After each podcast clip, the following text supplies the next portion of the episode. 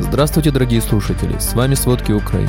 Сегодня 25 апреля, 426 день полномасштабной войны России с Украиной. Российская армия может совершить еще одну попытку наступления в ближайшее время. Власти Ирана продолжают снабжать Россию товарами военного назначения. Литва провела тестовое отключение от российской энергосистемы и изолированную эксплуатацию собственной системы электроснабжения. В Госдуме предложили исключить английский язык из школьной программы. Обо всем подробнее.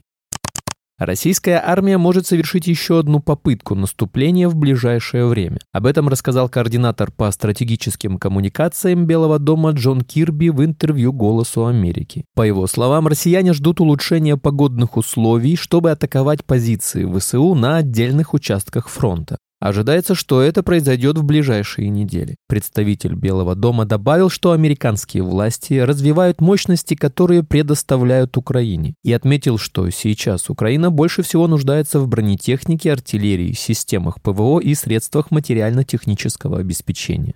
Сегодня утром россияне обстреляли центр Купенска Харьковской области. В результате российского удара ракетой С-300 по городу погибла работница Краеведческого музея. Еще 10 человек получили ранения. Об этом сообщил президент Украины Владимир Зеленский. Глава Харьковской областной военной администрации Олег Синегубов уточнил, что трое раненых госпитализированы. У еще семи легкие повреждения, и они получили помощь на месте. Два человека остаются под завалами.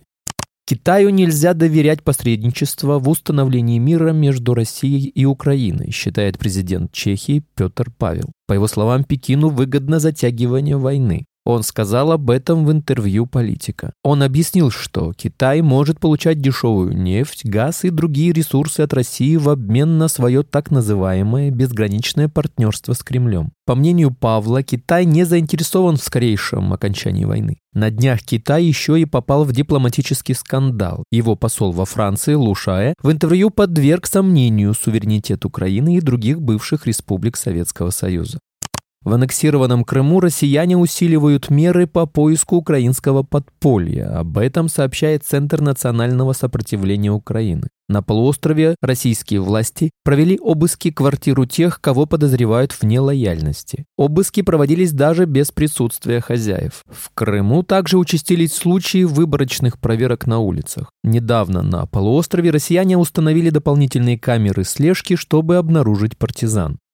Силы обороны Украины ведут активную работу по зачистке средствами артиллерии передовой линии на левом берегу Днепра, временно оккупированной части Херсонской области. Об этом заявила руководитель пресс-центра оперативного командования «Юг» Наталья Гуменюк. Ранее она заявляла, что работа украинских военных на левом берегу Херсонской области продолжается и требует информационной тишины. Напомним, что в последнем отчете Института изучения войны отмечали, что украинские военные заняли позиции на левобережье Днепра на той части Херсонщины, которая находится под оккупацией, и этому достаточно видеоподтверждений. Украинская железная дорога возобновила транзит украинской сельскохозяйственной продукции на экспорт через территорию Польши, который был приостановлен 15 апреля. Об этом сообщает издание «Интерфакс Украина» со ссылкой на пресс-службу Украинской железной дороги. Отмечается, что в настоящее время перевозка зерна и другого продовольствия разрешена для наземного транзита и транзита в порты в Гданьске, Гдыне, Свиноуйсце и Шецине. Напомним, Польша, Венгрия и Словакия ввели запрет на импорт украинской агропродукции из-за снижения цен на эту продукцию на внутренних рынках. Польская сторона, в частности, планировала ввести запрет на транзит зерна. Литва провела тестовое отключение от российской энергосистемы и изолированную эксплуатацию собственной системы электроснабжения. Отмечается, что литовская система электропередачи в первый раз работала изолированно от российской. Электричество в этот период снабжалось местными электростанциями, а также благодаря импорту из Швеции и Польши. Известно, что первоначальное полное отключение планировалось в 2025 году. Литва летом 2022 года предполагала прийти к результату досрочно, уже в 2024 году. В то же время операторы Эстонии и Латвии заявили, что не готовы отключиться от БРЭЛ до сих пор.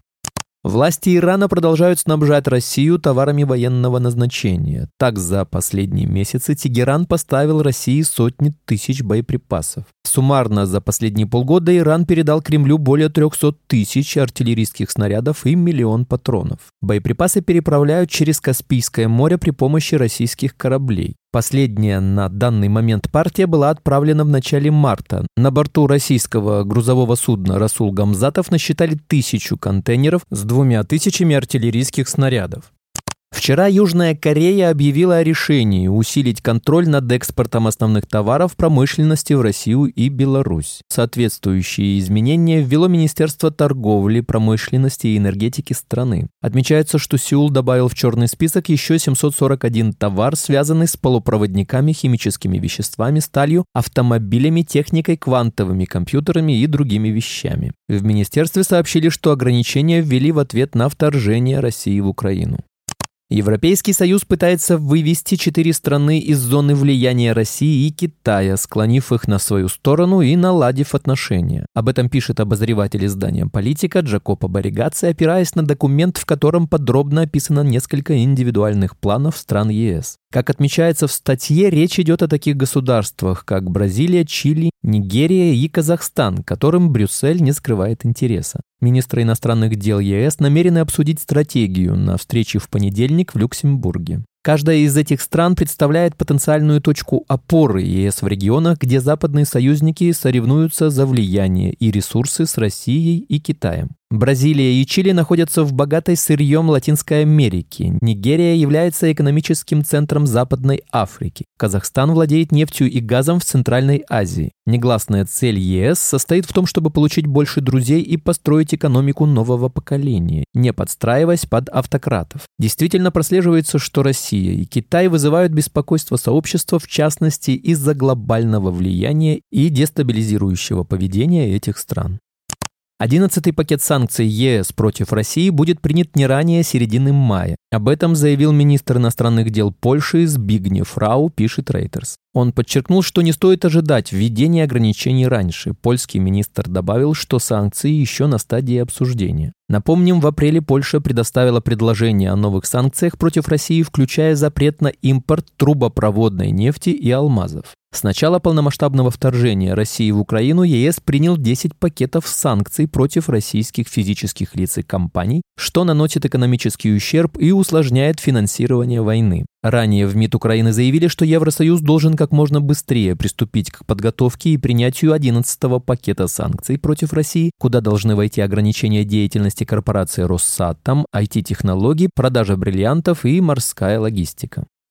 В Госдуме предложили исключить английский язык из школьной программы. В России необходимо исключить английский язык из перечня обязательных предметов в школах, заявил депутат Госдумы от «Единой России» Султан Хамзаев. Нужно уходить от прозападного вектора в системе образования России. Из ключевого пора вывести английский язык из перечня обязательных предметов, сказал Хамзаев, цитата по РИА Новости. По его словам, английский стал международным языком общения лишь потому, что его вот так вот обязательно всовывали в программу. Депутат посетовал, что россияне обращают взор своих детей на Запад, тогда как вокруг есть большой мир, в том числе Китай, Индия, Латинская Америка, Саудовская Аравия. Удивительно, что детей самих чиновников в этих странах еще никто не замечал, а вот в англоговорящих странах они и учатся, и живут, переживая за сложную судьбу Родины. Спасибо, это были все главные новости о войне России России с Украиной к середине 25 апреля. Помните, правда существует, а мы стараемся сделать ее доступной. Если вам нравится то, что мы делаем, пожалуйста, поделитесь этим подкастом с друзьями в России.